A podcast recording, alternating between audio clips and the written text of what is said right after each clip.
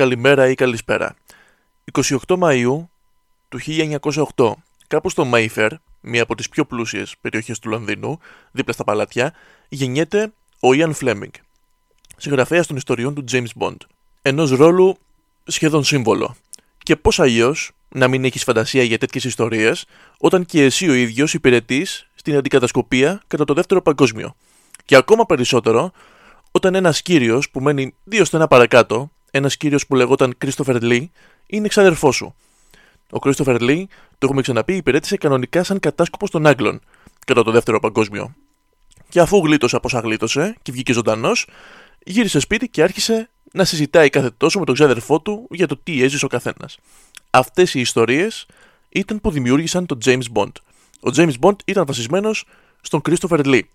Σίγουρα σε ένα υπερβολικό βαθμό, αλλά αυτός ήταν η έμπνευση. Και οι περιπέτειες ήταν μία μίξη όσων είχε δει ο Φλέμινγκ με τα μάτια του και όσων είχε ακούσει από τον Λί. Και όχι μόνο αυτά απαραίτητα, ήταν μια οικογένεια που με τις μάχες, τους πολέμους, τις επιχειρήσεις είχε μεγάλη ιστορία. Ο πατέρας του Φλέμινγκ είχε σκοτωθεί κατά τον Πρώτο Παγκόσμιο, ο μεγαλύτερος αδερφός του, συγγραφέας και αυτός, πολέμησε και αυτός στον δεύτερο και σχεδίαζε μικρές επιθέσεις και σαμποντάζ σε αεροπλάνα των Ναζί. Μιλάμε για πολύ υλικό. Ο Φλέμινγκ, ενώ πέρασε από ιδρύματα με μεγάλα ονόματα, όπως το Eton, όπως το Danford, όπως αργότερα το Βασιλικό Στρατιωτικό Κολέγιο, δεν ήταν ποτέ ο καλός μαθητής. Και αφού απέτυχε και σε άλλες δουλειές, καλά έκανε και το γύρισε στη συγγραφή. Και πού να ήξερε σήμερα το μέγεθος που έχει πάρει ο χαρακτήρας που δημιούργησε τη δεκαετία του 50. Έγραψε 14 ιστορίες για τον James Bond. Όλες έγιναν ταινίες. Και να σήμερα εμείς να μιλήσουμε για αυτές όχι ακριβώς για τις ταινίες, θα μιλήσουμε γενικότερα για τον Bond. Κάποια στιγμή θα φτάναμε σε αυτό. Αλλά δεν περίμενα να γίνει έτσι. Περίμενα ότι κάποια στιγμή θα ανακοίνωναν τον νέο Bond και έτσι θα έπαιρνα κι εγώ αφορμή να πω για όλους τους προηγούμενους και τις καλύτερες ταινίες του καθενός. Ή ότι θα ανακοίνωναν πότε θα βγει η επόμενη ταινία. Αλλά επειδή δεν το βλέπω να γίνεται άμεσα και επειδή η αφορμή ήρθε πολύ πριν γίνει οτιδήποτε από αυτά, είπα να το ρίξω σήμερα. Αν και θα ήθελα να μιλούσα ολοκληρωτικά για αυτό δηλαδή να έχει βγει ποιος θα παίξει τον επόμενο Bond από εδώ και πέρα και να σχολιάζουμε και αυτό. Αλλά τι να κάνουμε που ακόμα τον ψάχνουν. Κοιτάζουν παντού να βρουν τον επόμενο. Κοιτάζουν κάτω από κάθε πέτρα στη Βρετανία για να βρουν κάποιον. Και στο κοινό κανείς δεν φαίνεται αρκετός. Και δεν χρειάζεται ο Bond να είναι Βρετανός. Υπάρχει μια ψευδέστηση παράδοσης εδώ. Ο Lazenby, παράδειγμα, ήταν από την Αυστραλία. Και ο Μπρόσναν ήταν από την Ιρλανδία. Και ναι, μην μπερδεύεστε, η Ιρλανδία δεν είναι μέρος της Βρετανίας, μόνο η Βόρεια Ιρλανδία. Μην κάνετε ποτέ το λάθος να αποκαλέσετε Βρετανό έναν Ιρλανδό. Θα υπάρξει άσχημη εξέλιξη. Την πραγματική παράδοση φανέρωσε ο κωμικός Steve Coogan. Ένα πρόσωπο που όταν το βλέπεις φωνάζει Αγγλία, ρε παιδί μου, μέσω του Alan Partridge. Ο Alan Partridge είναι ένας χαρακτήρας που έχει δημιουργήσει ο Coogan κάτι σαν μια περσόνα που έγινε περισσότερο γνωστή από ένα σοου της αγγλικής τηλεόρασης χρόνια τώρα, το I am Alan Partridge. Τι είπε λοιπόν ο τεράστιος, μεταξύ σοβαρού και αστείου, κυρίως αστείου. Λέει λοιπόν ότι υπάρχει μια σειρά με την οποία επιλέγονται οι Bond. Στην αρχή παίρνουν ένα ηθοποιό από τις μικρότερες συνιστώσεις του Ηνωμένου Βασιλείου, μετά έναν μη Βρετανό και μετά έναν Άγγλο. Και όντως βγαίνει. Στην αρχή, ας πούμε, αρχή-αρχή, ήταν ο Κόνερι, που είναι από τη Σκωτία. Μικρότερη συνιστόσα. Μετά ήταν ο Λέιζενμπι, που όπως είπαμε ήταν Αυστραλός. Και μετά ήταν ο Ρότζερ Μόρ που ήταν Άγγλος. Και μετά ξανά πάλι από την αρχή ο κύκλος. Μετά τον Μόρ ήταν ο Τίμωθι Ντάλτον, Ουαλό. Μετά ήταν ο Μπρόσναν, Ιρλανδός. Και μετά ο Κρέγκ, Άγγλος. Οπότε τώρα θα γίνει κάποιος από μία μικρότερη συνιστόσα. Ο ίδιος είπε ότι θα γίνει ο James Nesbitt, τον οποίο είπε τελείως την πλάκα.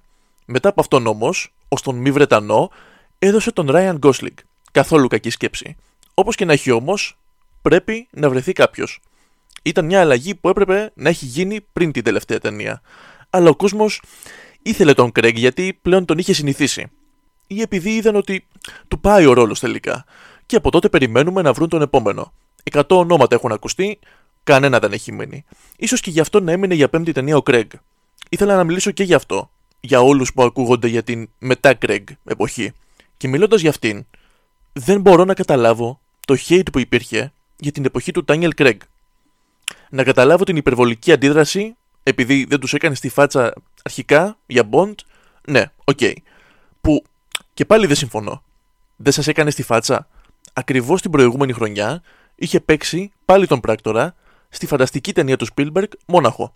Και το είχε κάνει πάρα πολύ καλά. Ουσιαστικά ήταν η πρόβα για το ρόλο του James Bond. Αυτός ο ρόλος ήταν που κίνησε την περιέργεια και τελικά του έδωσαν το ρόλο του Bond.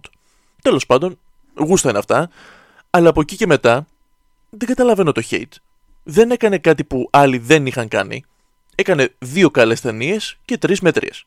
Η μία λίγο προς το κακό, αλλά κάνουμε ότι δεν το βλέπουμε. Εντάξει, είμαστε καλοί.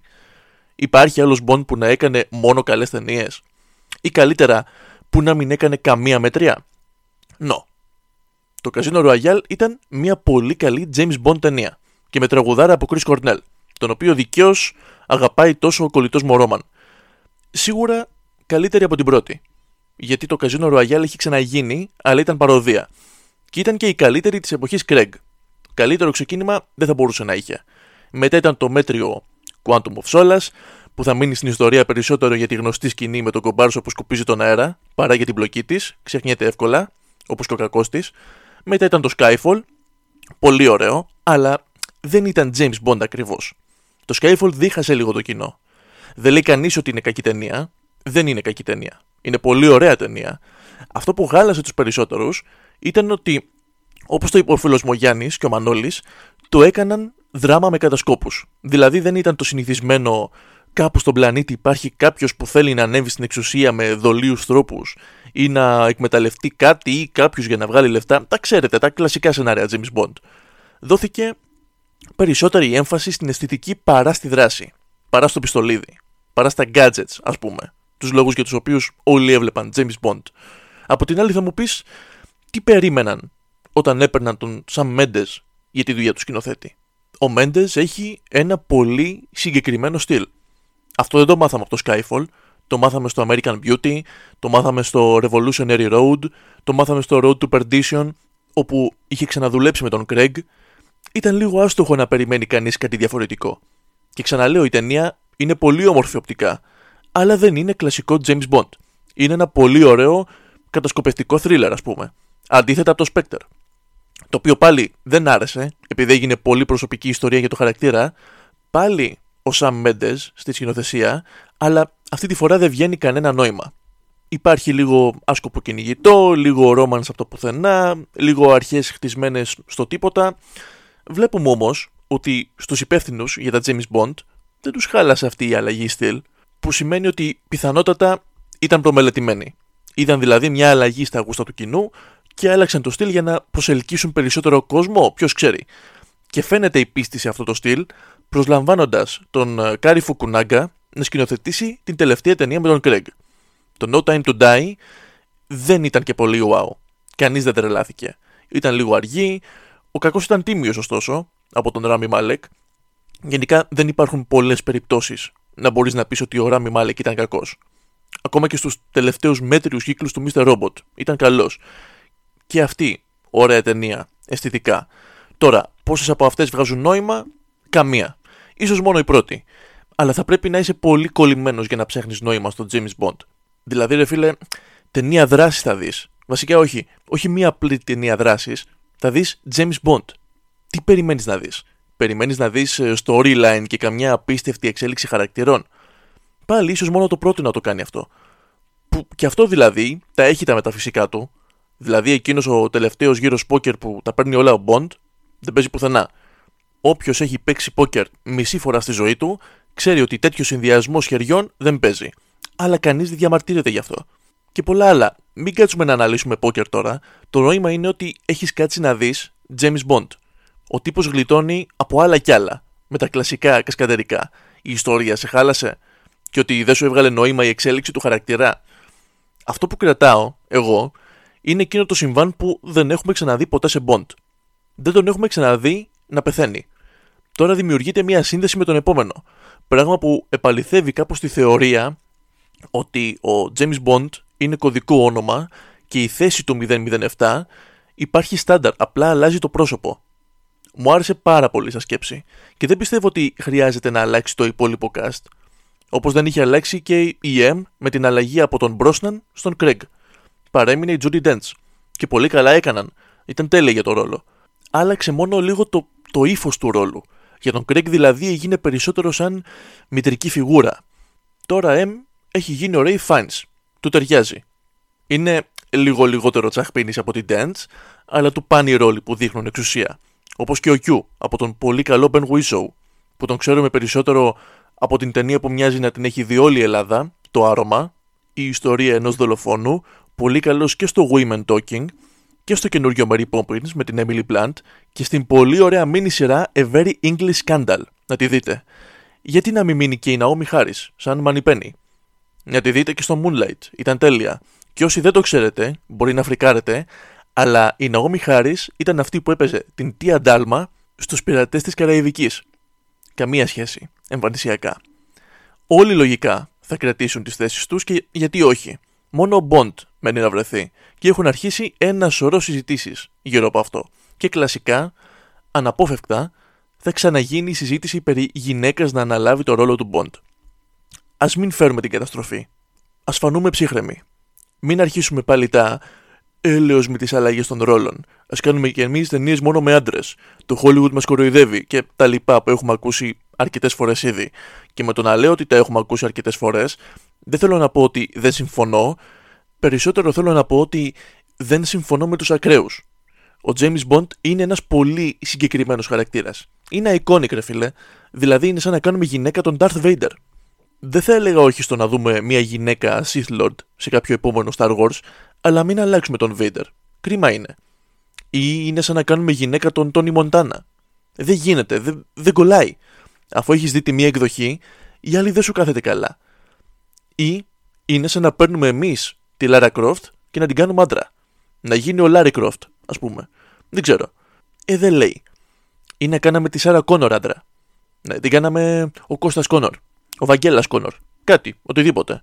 Κανείς δεν το θέλει αυτό. Οπότε ας τα αφήσουμε ως έχει όλα. Τώρα, για τα αρνητικά σχόλια που έγιναν όταν ακούστηκε ότι σκέφτονταν να κάνουν τον James Bond gay, είναι λίγο εκτός για μένα. Άμα ρε φίλε, σου δίνει δράση, σου δίνει ωραία ταινία, σου δίνει μια πόλη να γίνεται ερείπιο και ο James Bond να βγαίνει ζωντανός από τα χαλάσματα, σου δίνει ωραία ηθοποιία, θα σε νιάξει αν αντί για Bond girl έχει Bond boy, ας πούμε. Ε, όχι έτσι, αυτό ακούστηκε λίγο λάθος. Αν έχει άντρα σύντροφο τέλος πάντων. Είναι αρκετό αυτό το πράγμα για να σου χαλάσει όλο το υπόλοιπο; Αν ναι, νομίζω ότι θα έπρεπε να σε βάλει σε σκέψεις. Δηλαδή, εσύ James Bond βλέπεις για την σεξουαλικότητα του James Bond. Δεν λέω ότι υποστηρίζω μια τέτοια αλλαγή, μου είναι απολύτως αδιάφορη. Μου αρέσει ο χαρακτήρας ακριβώς όπως είναι, αλλά δεν θα με χαλάσει μια τέτοια αλλαγή.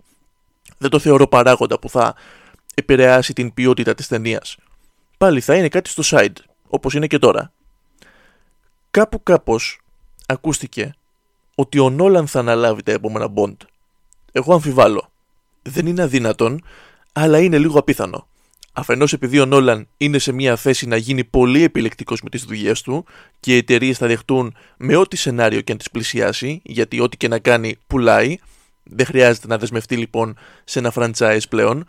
Το έκανε κάποτε με τον Batman και το έκανε πολύ καλά.